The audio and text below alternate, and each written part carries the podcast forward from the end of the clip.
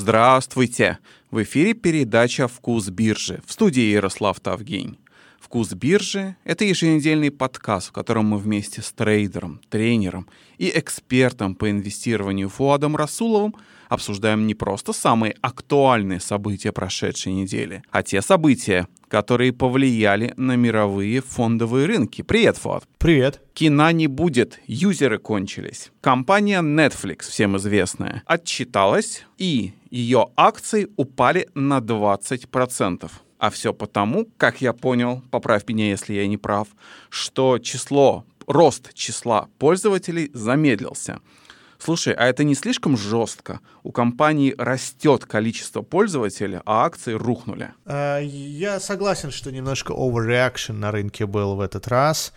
А, хотя мнения разные у людей. Вот, например, Morgan Stanley, KeyBank и Barclays – они downgrade сделали акции Netflix в пятницу, да, в прошлую, наверное, пятницу, или сегодня, получается, сегодня, сегодня же пятница, а, даже можно это проверить, тут Finviz пока а, не показывает последний downgrade, да, уже показывает, 21 января, вот, а, несколько сразу банков, несколько сразу инвестдомов а, понизили, кто-то до equal weight, кто-то до neutral, а, underperform, ну, в общем, ухудшили свои а, рекомендации, называется это downgrade, и только одна, The Benchmark Company, Benchmark Company сделала а, hold, у нее было sell, теперь hold. Вот э, не побоюсь, на самом деле, не побоюсь пойти против тренда и скажу следующее, что э, действительно это overreaction, э, даже с учетом тех downgrade, которые сделаны сегодня были крупными инвестдомами, э, потому что ночью этой информации не было, э, ночью мы имели только отчетность, ночью мы знали только про то, что количество юзеров э, меньше, чем ожидалось, подписчиков, да, Э, маржа чуть ниж, ни, ниже, чем э, ожидалось.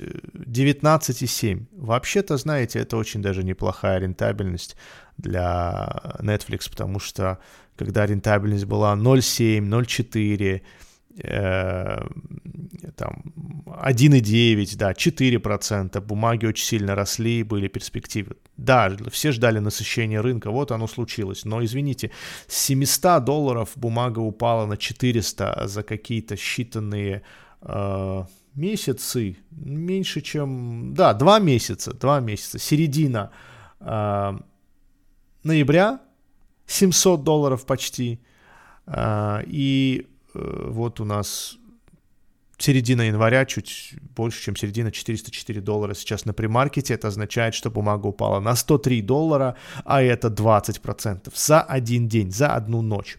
Теперь, а, что хорошего в Netflix?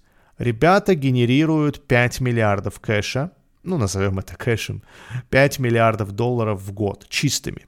Продают они на 28, генерируют оттуда а, ровно 5. Э, компаний, конечно, немало э, стриминговых, но и не так много, чтобы конкуренция была адская. Она была до этого, мы несколько раз об этом говорили в подкастах, очень высокой, а ценовые войны. Но мне кажется, Netflix э, или уже вышел победителем, или выйдет. Потому что они в, три дня назад, позавчера или три дня назад повысили цены. Представьте себе, пов... да, сейчас на все цены растут, но Netflix, стриминговый сервис, у которого все косты, наверное, а, зафиксированы или не зависят от энергоносителей, как минимум. А, ну да, серверы работают, но это не основной источник расходов. А так вот, они повысили цены. Ну, смогли же, да, и, кстати, бумага отреагировала резким ростом до там до 3-4% доходил рост в тот день. Это мы говорим об уровнях 500 20 а, долларов, 530 долларов за акцию, да, сейчас 402 уже. То есть э, генерирует неплохую прибыль, Рентабельность достаточно высокая, хоть и Финвиз показывает черным цветом, то есть намекает нам на то, что она средненькая такая, как у всех, да, представителей индустрии. Кстати, что за представители индустрии? Тут Netflix оформлен в Communication Services и Entertainment. Я нажму эту индустрию, чтобы посмотреть. 47 компаний. Но это неправда. На самом деле тут AMC, да, у них а, сеть реальных кинотеатров. Ну, явно Netflix, если конкурирует с AMC, то мы не, не должны сравнивать а, показатели Netflix с AMC. А, пускай они, конечно, борются за зрителя, кто-то в кинозале, кто-то на диване у самого зрителя. А Disney тут есть. Давайте Disney взглянем. Это сейчас действительно такая горячая тема. Netflix, я даже в Instagram и Facebook у себя поставил сторис, спросил а, подписчиков, э, стоит ли брать. Ну, что они думают, что они хотели бы делать. А, инком у Disney 2 миллиарда. В два с половиной раза меньше, чем у Netflix оборот 67 миллиардов, в три раза выше, то есть рентабельность 3%. Disney выжимает еле-еле 3% с каждого подписчика. P-ratio 133. А, что еще вам сказать? Долги, ну, такие же, 0,6-0,5, да, на долг к капиталу соотносятся. А у Netflix мы имеем, значит, ну, тут написано 17,6, на самом деле она 19, full year именно, не квартальная. Квартальная, кстати, сильно упала. А, что еще? Долги, ну, чуть больше. Да, у Netflix были долги, они шоу снимают э, именно на средства кредитные. А, и P-ratio 46 это до обвала. Фин, э, Финвиз не обновил пока данные, ну, то есть на 20% надо снизить эту цифру, потому что прибыль у Netflix, она не изменилась, она э, оказалась чуть лучше, по ожиданий, там что-то, не помню сейчас, не скажу точно, я вчера все эти цифры, цифры наблюдал ночью, а, но вот тут можно посмотреть а, в том же, в том же Фин, Финвизе, значит, 8 миллионов 280 тысяч подписчиков а, было в четвертом квартале, в последнем квартале 2021 года. Ожидали 8 миллионов 130 тысяч, то есть меньше ожидали. Тут они молодцы. Дальше. А, вот проблема кроется еще и в прогнозах самих менеджеров, топ-менеджеров Netflix. Они ожидают, что в следующем квартале будет всего 2,5 миллиона подписчиков, а, хотя ожидалось, ожидается 3,98, почти 4 миллиона. Вот тут немножко проблемы, почему-то будет задержка. Ну, видимо, там э, заканчиваются пандемии или был мощный прирост, все-таки 8 миллионов они прибавили в прошлом квартале, включая там, э, участвует в этой цифре, наверное, и популярность сериала этого корейского, я не смотрел и не собираюсь, ну, скорее всего. Дальше. А, то есть цифры, с одной стороны, достаточно неплохие, вот на, на сейчас, да, на момент публикации, на прошлый квартал, не на сейчас, а на прошлый квартал, но прогнозы самих Netflix, а, топ-менеджеров Netflix и а, по подписчикам, и, наверное, по прибыли, и маржа ниже, чем ожидалось. Э, аналитики ожидали 22% full year margin, чистой рентабельности вот за весь год, да, не, не поквартально, а, а полную. Ну, где 22, там и 19,7, ребята. Это все-таки хорошие цифры. И мне кажется, Netflix близок, близок к своим, ну, мягко говоря, справедливым э, ценам, оценке. Э, Netflix близок к тому, чтобы уже было вкусно эту бумагу забирать себе в портфель, пускай не по 400, так чуть ниже, э, но мне кажется, пузыря уже здесь нет, а Netflix превращается в такую value stocks, такую кэш-машину, которая генерирует неплохую прибыль. И я не думаю, что э, подписчики Netflix на ровном месте пере, перейдут в какую-то другую компанию, если, если что пойдет не так. Ну, то есть, почему люди подписаны на Netflix? Потому что там есть шоу, они постоянно, ну, сериалы, я имею в виду, они постоянно обновляются, и даже если они старые, то мы на них уж тем более сидим. Я не, не подписчик, опять же. А, то есть причин на ровном месте менять Netflix на HBO, наверное, у простого зрителя нет. Он подсел на эти сериалы, и Netflix достаточно креативненько так генерирует. Ну, вот посмотрите последний вот этот корейский сериал. Кальмара, это же тоже нужно было додуматься, взять такое, снять, и это зашло, так скажем, а, людям неплохо, да, понравилось. Так что способность Netflix генерировать новые сериалы, новые креативные идеи, наверняка она сохранится, с чего ей вдруг исчезнуть.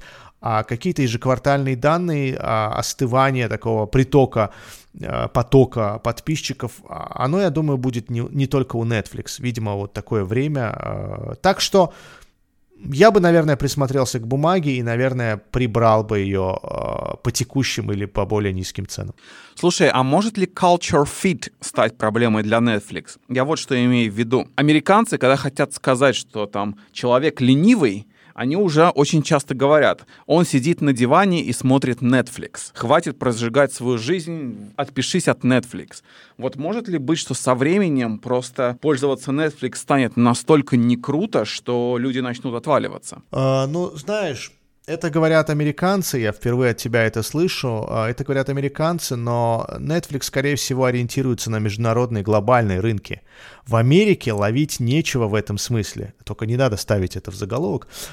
В Америке Netflix особо ловить нечего, я не знаю людей, и, ну, я не то чтобы всех американцев знаю, а, наверное, нет людей, которые не имеют HBO, там что у них Netflix, Disney или какого-то другого стриминг-провайдера. Думаю, у всех уже что-то есть. А у многих даже есть Roku, а, который подключает нескольких сразу провайдеров, стриминг-поставщиков. Э, вот вам и все в одном, да, три в одном, пять в одном.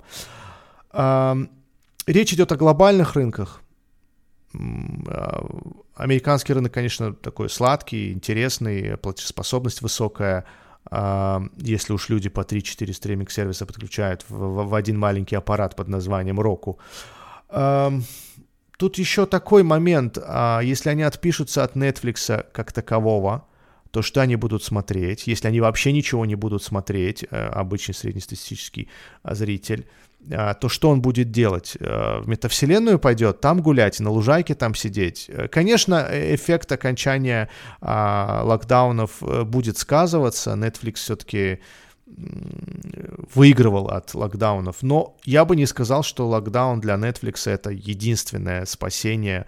А, они и раньше неплохо росли. Просто закончились, закончилось количество людей, которые вот прямо сейчас бегут в Netflix. Возможно, у них останется база. Но знаете, если даже Netflix будет добирать по 2,5 миллиона подписчиков, и у них а, показатели останутся прежними, то они неплохие. Компания оценена не очень-то и дорого по текущим а, данным. Ну вот посмотрите, P-ratio у них форвард был 39, да, ожидаемый. То есть если они оправдали, оправдали сейчас данные, э, оправдали ожидания инвесторов, и у них действительно, вот уже 398 долларов, и у них действительно хороший, а, не хорошая, а прибыль такая, какая ожидалась, значит, форвард P совпал, 39.06, а вычтите из цены, потому что Forward PE публиковался до падения, вычтите из цены 21%, от 39, да, э, и вы получите, да, пятую часть, разделите на 5, 8,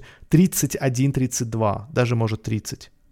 P-ratio у такой компании, как Netflix 30, это немного на самом деле. То есть ее можно рассматривать как кэш-машину, генерирующую деньги на тех уже подписчиках, которые уже есть.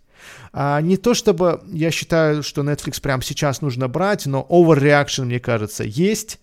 А, бумага не пузырь уже давно, ну, как минимум сутки, а, и, ну, я имею в виду по, по ценам давно, да, не по, не по сроку, что уже несколько дней, а уже несколько десятков долларов э, ниже того уровня, который можно называть такой красной линией, мы прошли, а, так что одну бумагу в портфель мелкому инвестору добавить можно, а потом еще добавляться, если будем падать.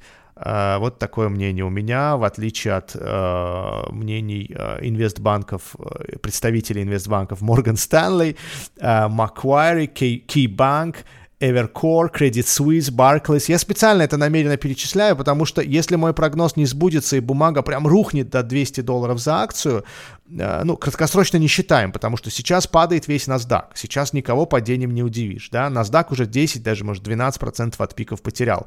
А вот после этого падения, когда коррекция закончится, она рано или поздно закончится, если мы получим а, цены выше, чем текущие, там, 398 а, получается, я оказался прав. А если будем ниже, ну, мне не стыдно уступить в мнении и прогнозе а, а, таким крупным банкам и таким инвесторам. Но если я окажусь прав, э, ну, окей, мне будет очень приятно. А ведь overreaction не только у Netflix. Или, может быть, Netflix всех и потащил. Я так понимаю, что и весь технологический индекс NASDAQ последние, э, последние пару дней падает. Это как раз-таки из-за Netflix или имеется как какие-то более глобальные события? А, нет, тут Netflix э, ни при чем. Он, конечно, оказывает влияние на NASDAQ, потому что вес в NASDAQ у него какой-никакой есть. Э, это крупная компания, у нее капитализация 200 миллиардов. А, конечно, в NASDAQ больше других влиятелей, назовем их лоббистов, да, Apple там и другие компании, у них вес больше, ну, ввиду капитализации. Так вот, э, Коррекция происходит из-за того, что рынки ожидают повышения ставок. Рынки считают, что повышение ставок будет более агрессивное, чем есть. Частично так считают многие аналитики. Четыре повышения вместо трех. А, но мы еще об этом поговорим. А, и, как вы знаете, NASDAQ, э, высокотехнологичные компании падают всегда сильнее, чем а, обычные какие-нибудь Coca-Cola, да, хотя у Coca-Cola тоже есть долг. А, с чем это связано? С тем, что в NASDAQ большинство компаний, ну, неприбыльных, я не скажу про большинство, часть компаний, немалая часть, не имеющих рентабельности. Они вот только-только вот какой-то проект имеют. Это не стартап уже давным-давно, но все еще, ну, тот же Twitter убыточный, да. А, и если ставки повышаются, то их выплаты по долгам которые они уже имеют и надеются на какую-то положительную маржу, рентабельность хорошую, а выплаты высокие, прибыли пока нет, и это на них сильно сказывается. Одно дело Coca-Cola с рентабельностью там 27, э, сколько Coca-Cola уточню, а, чтобы не быть голословным, ну больше, чем 20. 23,3 а, рентабельность, налаженный бизнес, да, выплачивает долги, имеет хорошую рентабельность и все в порядке. А другое дело какая-нибудь э, бывший стартап, вышедший на NASDAQ там два года назад.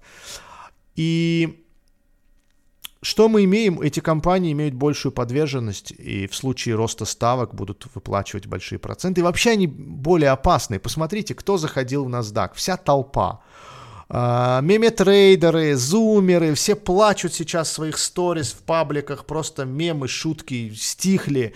А теперь даже никто на меня с комментариями не нападает, когда я смеюсь над меместочниками, слово такое, меместочники, меме-трейдерами и всякими э, биткоин, биткоин э, покупателями, криптофанатами, которые кричали, что эта революция изменит весь мир. А, не изменила все еще. Так вот, шальные деньги, очень спекулятивные деньги, очень рискованные деньги и стратегии трейдера заходили, ну и они первыми выходят. У них маржин-колы, да, не так легко держать позицию, состоящую из, там, из пилотона и Netflix. Вчера, кстати, пилотон. А мы э, думаю, и эту тему затронем. Прямо сейчас ее можем затронуть. Вчера рухнули акции Пилотон. Пилотон, да, пишется. Ну, ты знаешь, наверное, что это такое. Это велотренажер, который устанавливается дома, не дешевый велотренажер, а, который подключен к интернету, там э, свои тренеры по всему миру, можно подключаться к любому а, йога-тренеру, фитнес-тренеру, да, и вместе с ним заниматься, дисплей огромный. Вначале говорили, это революция, она соединяет ваш велотренажер с любым тренером в мире, а сейчас говорят, это просто велотренажер, к которому прилепили iPad, большой iPad. Э, вчера Пелотон э, заявил о том, что приостанавливает э, производство некоторых моделей ввиду отсутствия большого спроса.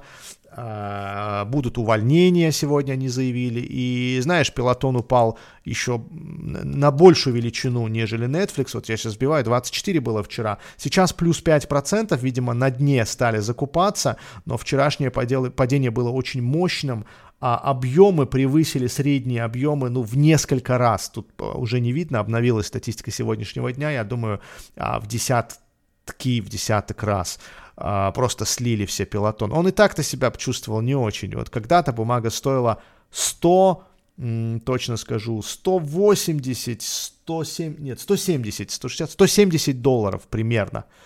А, если быть точным, 166. Сейчас, нет, 107 все-таки было. Сейчас она стоит 25, вчера было там 23-24.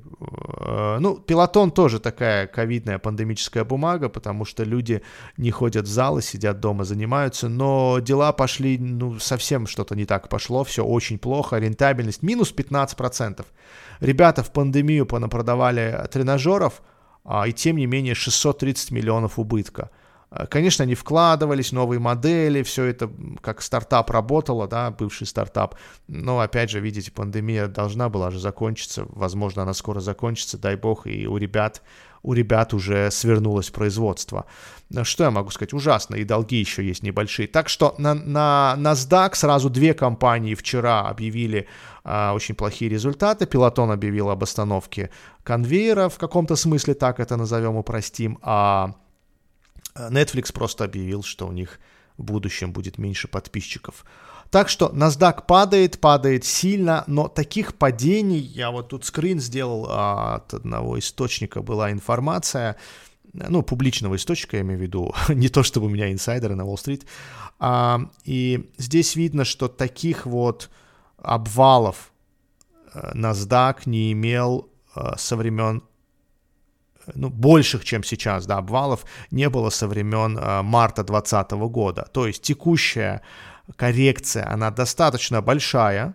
Таких коррекций, я не могу сейчас найти картинку, но я помню по памяти, таких коррекций было, ну, штук там 6-7 за несколько лет последних, там, 4 года, скажем, с 18 -го.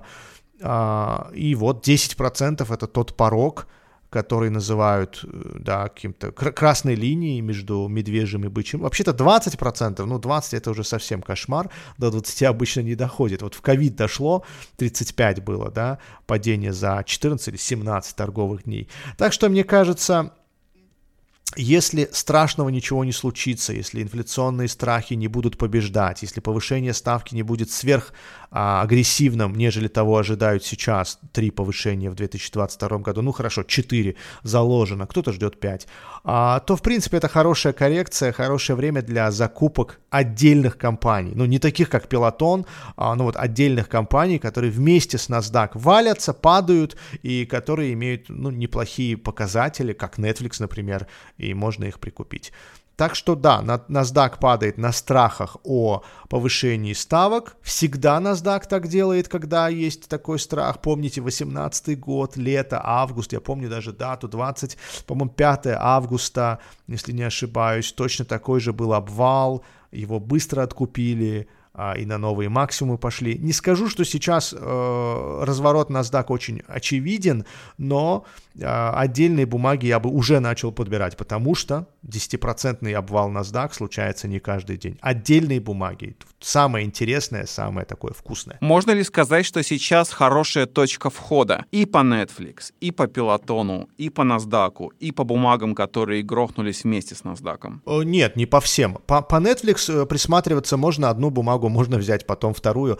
А по, знаете, в NASDAQ, вот NASDAQ 100 есть индекс, там 100 компаний, да, вообще в NASDAQ э, общем индексе э, огромное количество компаний, и там столько всего, там столько, скажем, мусора, да, с инвестиционной, инвестиционной точки зрения – я бы не сказал, что вообще не глядя можно заходить на NASDAQ. Он был переоценен, он рос быстрее, чем Dow Jones, быстрее, чем S&P 500 индекс. А в него входили все и вся, зумеры. Они же не будут Кока-Колу покупать. Да, у них и денег немного, но это толпа, огромная толпа миллениалов, зумеров. Вот посмотрите Apple, 163 доллара. Всего упало на несколько долларов от своих пиков. А, вот по ней сегодня price target изменили, ну, уже прошло. Вот Under Armour, например, сегодня растет. А, рейтинг тоже ей апгрейд сделали кто-то, какая-то компания, а, уже поздно. И аккуратно заходить в отдельные компании, причем не всей суммой, а, допустим, третью суммы вот если вы планировали прикупить хороших акций или только пришли на рынок э, и хотите что-то прикупить, э, треть суммы выделите и возьмите стабильные, более-менее надежные бумаги, старые из NASDAQ, не, не, не типа пилотона, который недавно вышел на биржу, с хорошим cash flow, более-менее э, таким стабильным cash flow. Вот и все. А, прибыльные, имеющие положительную рентабельность, да, не отрицательную. Вот пилотон минус 15% имеет рентабельность. То есть с каждого аппарата, они с каждого тренажера фиксируют убыток. У них и тренажеры дорогие. Это же такой не массовый продукт. А 3500 долларов, по-моему, был самый дорогой тренажер. Или евро, а, и они собирались э, понизить цены, ну еще бы, потому что спроса такого нет. А кто будет покупать за такие деньги аппарат? Ну разве что какой-нибудь Брэд Питт, э, живущий э, в Калифорнии, и а, два тренажера в комнате с видом а, на океан не помешают а так это не особо-то и массовый продукт. Что за шум? А драки нет. Согласно последней статистике, ВВП Китая вырос за 2020 год на 8,1%. За четвертый квартал, правда, уже не так хорошо. Э, вырос на 4% по сравнению с годом раньше. Слушай, ну 8,1% это даже по китайским меркам вполне ничего такой рост. То есть слухи о том, что китайская экономика в кризисе преувеличены? Я не могу сказать, что э, много это или мало. Но смотрите, ведь у нас есть эффект дна, э, экономика восстанавливается все еще. Да, цифры прекрасные, это да, по китайским меркам даже. А, что я могу сказать? По китайским компаниям э, после такого мощного дна и после неплохих цифр по ВВП еще и китайский банк э, смягчает, у них э, а, не тот тренд, не тот тренд, который наблюдается у ФРС. У них все по-другому, они помогают экономике сейчас. Я думаю, эти новости, ВВП, плюс монетарная политика, плюс то, что китайские компании где-то на дне, э, дает неплохую фору, неплохую возможность прикупить китайские компании, которые в Америке торгуются. Там, правда, есть риск делистинга, есть риск ухудшения отношений США и Китая, Тайвань и так далее. Uh, но вот с учетом даже этих рисков есть интересные компании. Мне больше нравится Xpeng, ну Shipeng, так правильно, uh, производитель электромобилей и Э, достаточно симпатичных электромобилей. Не помню, говорили мы на эту тему или нет. Они действительно хороши. И э, Норвегию вот сейчас колесят по дорогам Норвегии, э, идут по пути Тесла, они об, обкатали норвежский рынок, обкатывают. А, что еще? Ну, Байду неплох. Э, ряд компаний Alibaba, наверное, тоже. Ну, если считать, что все худшее позади с точки зрения регуляции, а вот сейчас э, у них глава государства тоже идет на новый срок, а если все позади, NASDAQ тоже показал свое какое-то дно, да, упал, и причем китайские компании до NASDAQ уже а, показали это дно. Э, ВВП вот растет, монетарная политика, то, мне кажется, хороший момент для входа, а если и будет новый обвал, то, наверное, он будет не таким глубоким с учетом этих а, параметров. Э, вот как-то так. А теперь хорошие новости. Биткоин стоит 38,5 тысяч долларов. Ну, вы понимаете, для кого это хорошие новости и как именно эти люди относятся к криптовалюте. Пат, ты со своими прогнозами торжествуешь или это всего лишь локальная просадка? А, рановато торжествовать, потому что ну, 38 это не, не 15, да, и не 10. Что происходит? Я как бы не, не сторонник просто на ровном месте торжествовать из-за коррекции. Мне важно, чтобы, э, чтобы оправдались фундаментальные вещи, то, о чем я говорил, э, что как средство оплаты биткоин совсем не подходит нам, всему человечеству что все это переоценено, да, несколько тезисов всего лишь, а не то, что крипта это скам, ну, это ж смешно было бы, если бы мы называли технологию, а, блокчейн и, а, и все, что из него, от него исходит а, скамом. Нет, конечно же, это хорошая технология, она востребована, она нужна в определенных отраслях, индустриях, а, в глобальных, инфраструктурных, не стоит везде пихать э, децентрализацию там, где она не нужна. И тем более меня раздражают эти левацкие и правацкие разговоры о том, что а, вот конец центральным банкам, вот сейчас все будет децентрализовано, народ будет владеть своей национальной валютой, биткоином, бла-бла-бла. Это все ерунда на самом деле. Век капитализма такие мысли. Вот, вот в чем я фундаментально противник этих э, нездоровых, неправильных мыслей, да, опять же повторюсь, век капитализма. Теперь, что случилось? А, есть несколько факторов. А, первый, самый главный, наверное, это нисходящий тренд по биткоину. Не технический, как а, актива, да, а тренд на то, что, ну, как бы все, ребята, зашли объемы, уже э, каждая, не знаю, бабка, каждая юная, там, не знаю, студентка, все уже знают про биткоин, все заходят, эти объемы, э, как сказать, ведь спрос, предложение никто не отменял. Мы можем видеть, что это прекраснейший актив и ему сулить какое-то будущее, а при этом никто, если не покупает, то цена не будет расти. И наоборот. Сейчас, вот в последний месяц особенно, я прям, не знаю, испытываю какой-то наплыв а, в, в соцсетях от разных желающих, и на курс просят записаться, и рынками интересуются, и криптовалютой, спрашивают прям конкретно, что я думаю на эту тему. А, это означает, что пятая волна домохозяек уже в деле, и даже мы уже ее прошли. Если больше никто не интересуется покупкой криптовалют и реально не нажимает кнопку «Купить» со своего кошелька или с банка направляет деньги на кошелек и не покупает на биржу, куда угодно, то не будет происходить роста цены. Так вот, все уже, кто думал, мог, зашли. Это мне напоминает декабрь 2018 года. Точно такая же была ситуация.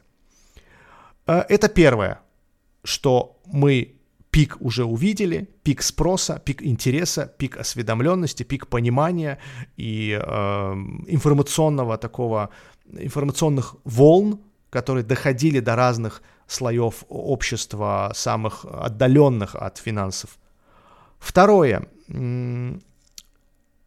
Наверное, разочарование некоторых участников, которые, я даже 4 пункта назову, сейчас даже 5, разочарование некоторых участников, которые закупались в последний, давайте назовем это волной, послед, в последнюю волну а, осенью 2021 года. А, те, кто ожидал 100 тысяч к концу года, им обещали 100 тысяч. Ну, что значит обещали? Вот Майкл Сейлор, кстати, я пару слов ставлю. А, Майкл Сейлор вчера выступал, прям такое интервью было, студия 1.0 называется на Блумберге передача, э, что-то вроде нашего подкаста. А, ему задавали вопросы, он сказал, биткоин is trash, нет, извиняюсь, нет, он не так сказал, cash is trash, что мы сели в компании, подумали, куда деть нашу прибыль, а, наш кэш, у нас большая была подушка, да, из, из, из денег, и мы решили, что кэш is трэш, он теряет а, до ковида 10% покупательной способности, сейчас 20%, я не знаю, откуда он цифры взял, 7% инфляция, окей, и мы купили а, биткоинов, у них, на самом деле, очень большая сумма в биткоинах. Я открыл показатели компании, чтобы посмотреть, а чем занимается, вот, MicroStrategy, MSE, ТР, по-моему, да, да, MSE ТР, тикер, можете посмотреть, 5% а, минус сегодня. Я очень рад. Сейчас я скажу, почему я рад. Даже, даже сожалею, что маленький, маленьким сайзом, объемом зашел. Я посмотрел. 4 миллиарда капитализация. Вчера была почти 5, близко к 5. 4,6, да. А, продают они на полмиллиарда. 507 миллионов. А знаете, какой у них убыток? 442. Примерно такой же убыток, как и продажи, да. Дальше. Долги 4,6. Они что, с плечом зашли по биткоину или, или закредитованы? Дальше, EPS э, падает, все цифры, рентабельность, profit margin минус 87%. Это вообще все красное. Что вы там делаете? Я думал, они просто основали фонд, купили биткоинов и все. Нет, а у них тут products всякие, BI, анали, аналитика, что еще у них тут есть, uh, Hyper Intelligence, там Embedded Intelligence, Cloud, Consulting, Education, чего только у них нет. А они просто сидят в биткоинах, получается, биткоин падает, и Snowflake, всякие видеоматериалы. Кстати, интересный, наверное, сайт, я посмотрю у них на сайте эти видеоматериалы по разным технологическим а, штучкам, там какой-то там анализ, как они делают, э, искусственный интеллект и так далее. Но компания выглядит ужасно. Почему она должна стоить столько? Второе, мне вообще интервью Майкла Сейлора не понравилось, я давно его считал фанатом чисто. Кстати, есть Макс Кайзер, да, его звать, по-моему, еще один биткоин-миллионер, он в прямом эфире порвал э, купюру 10-долларовую, по-моему, не знаю, это преступление в США или нет, и очень нервно, прям просто с ума сходил в эфире, это CNBC э, снимал какую-то передачу или, или, или просто э, видео было с ним, потому что там лого было CNBC, а, кричал, что э, трэш, там, я не знаю, фиатные деньги это просто мусор и так далее. Вот этот фанатизм меня больше всего наталкивает на мысль, что мы имеем дело с пузырем, мы имеем дело с тем, как, э, с той толпой, которая фанатично заходила. А там, куда заходят фанатично, мне, у меня нет никакого доверия к этому рынку, никакого вообще, а, никакой веры в будущее. Вот, вот такие вот люди. Это, это элита а, биткоин-индустрии. Майкл Сейлор, который, э, в общем-то, вот его компания а, с рентабельностью отрицательной, а, Макс Кейзер, по-моему, так его звать, Кайзер, Кейзер, не помню. Так вот, еще одна причина, а, мельче, наверное, Банк России, потому что в момент публикации этой новости все еще было норм, биткоин, биткоин даже подрос 43 тысячи. А, это ночью он упал. Э, хотя, возможно, на этом рынке, знаете, все не так, как на фондовом рынке. Тут, тут нет, а, как это называют, рационального рынка. Тут нет, а, это даже по-другому называется, эффективного рынка. Что такое эффективный рынок? Любая информация отыгрывается сразу. Если она сразу не отыграна, то, то как бы все они знают, и нет ничего другого, что может повлиять. Так вот, э, здесь я допускаю, что может быть именно так. Толпа менее э, образована в смысле финансов, э, она разношерстная, и, может быть, в момент публикации не, все, не все об этом знали. Это я смотрю Bloomberg круглые сутки. Да? Дальше. Еще одна причина, уже, не знаю, четвертая или пятая – помимо Банка России, сейчас на столе у Джерома Пауэлла, если я не ошибаюсь, лежит документ, состоящий из 35 листов, что ли, или, ну, не томов же, наверное, да, а, о Central Bank Digital Coins, о криптовалюте, ну, криптодолларе, так скажем, цифровом долларе, который ФРС намеревается ввести, если они сочтут это нужным. Э, ЕЦБ заявил, что не обязательно мы вообще это будем делать. ФРС все-таки разработал рабочую группу, и они занялись этим инструментом. Они придумали э, и регуляцию, и ну, расписали, как, как регулировать, расписали риски, расписали выгоды.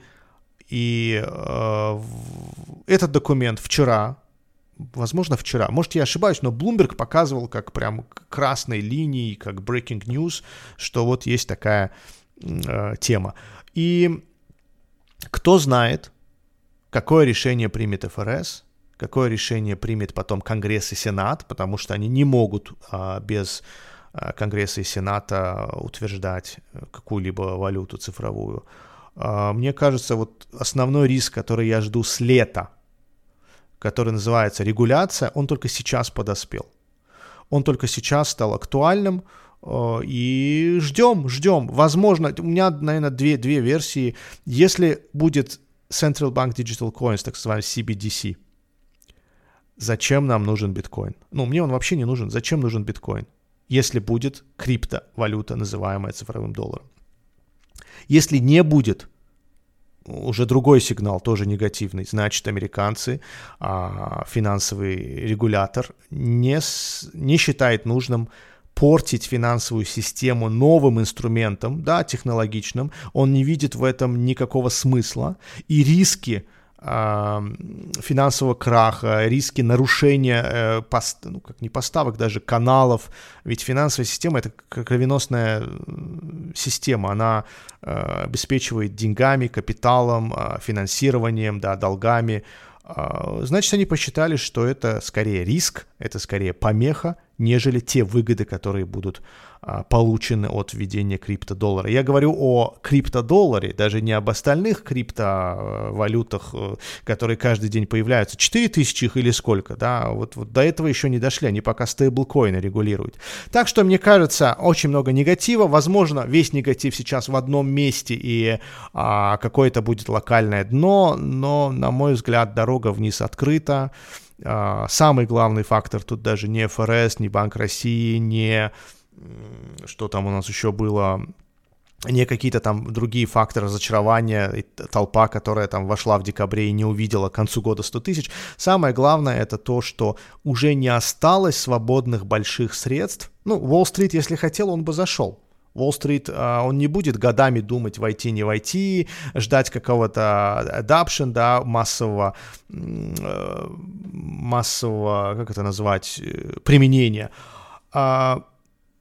А, да и Уолл-стрит достаточно грамотный, чтобы сидеть годами тупить э, и думать, а что такое биткоин. Несмотря на то, что это, как называют их бумеры, да, э, ну неужели у них нет денег нанять консультанта и разобраться в этой штуке? Вот Рэй Далио, например, вложился, еще несколько человек вложились, а весь Уолл-стрит, э, наверное, даже не думает, хотел бы, вложился бы.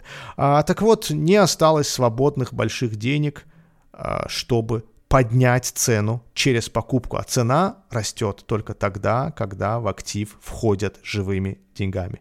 Вот так. Так что я так и остаюсь пессимистом. Я не считаю, что это какое-то будущее в плане финансов. Это хорошая технология, дай бог ее применять. А, где-то в нотариальных каких-то документах, в подтверждении дипломов. Масса, я думаю, хороших, э, ну, важных, нужных индустрий, где децентрализация и применение криптовалют ну, как бы не криптовалют даже, применение блокчейна, возможно, даже без криптовалют. Зачем нужно торговать а, криптовалютой системы, которая подтверждает дипломы, например, да? Так что я считаю, что не надо путать технологии и вот эту вот финансовую эйфорию а, введения в нашу финансовую систему какого-то децентрализованного источника валюты какой-то, которая якобы уменьшит контроль центральных банков. Мне лично не нужно уменьшение контроля центральных банков. Наоборот, нужно больше регуляции. Ты сказал, что сейчас декабрь 2018 года, но вслед за этим был январь 2021 года. Ждем биткоин за соточку? Я лично не жду. Я лично не жду. И пока, а, пока что сбывается мой прогноз. Биткоин еле-еле делает а, пару тысяч вверх и потом падает на каждой новости, э, важной, неважной, на 5-7 тысяч вниз. Так что нет, я не жду. Даже где-то рискну сказать, что нового, нового максимума уже не будет, ему не с чего появиться, нет каких-либо причин, делающих этот биткоин. Сейчас, вот сейчас, с учетом всей информации, с учетом предыдущей истории, с учетом того, что делает индустрия, нет причин считать, что а, он действительно способен заменить там доллар стать средством, ну, как в Сальвадоре, как, как минимум, да, нет таких причин. Кстати, что там в Сальвадоре, интересно, э, человек, да, глава государства закупался через, э, торговал, причем через свой мобильный телефон, даже не с компьютера, усреднялся, покупал биткоины, интересно, чем эта история закончится. Интересно, чем эта история закончится? Отличная фраза, чтобы на ней закончить сегодняшний подкаст. Спасибо. Спасибо, удачи на рынках.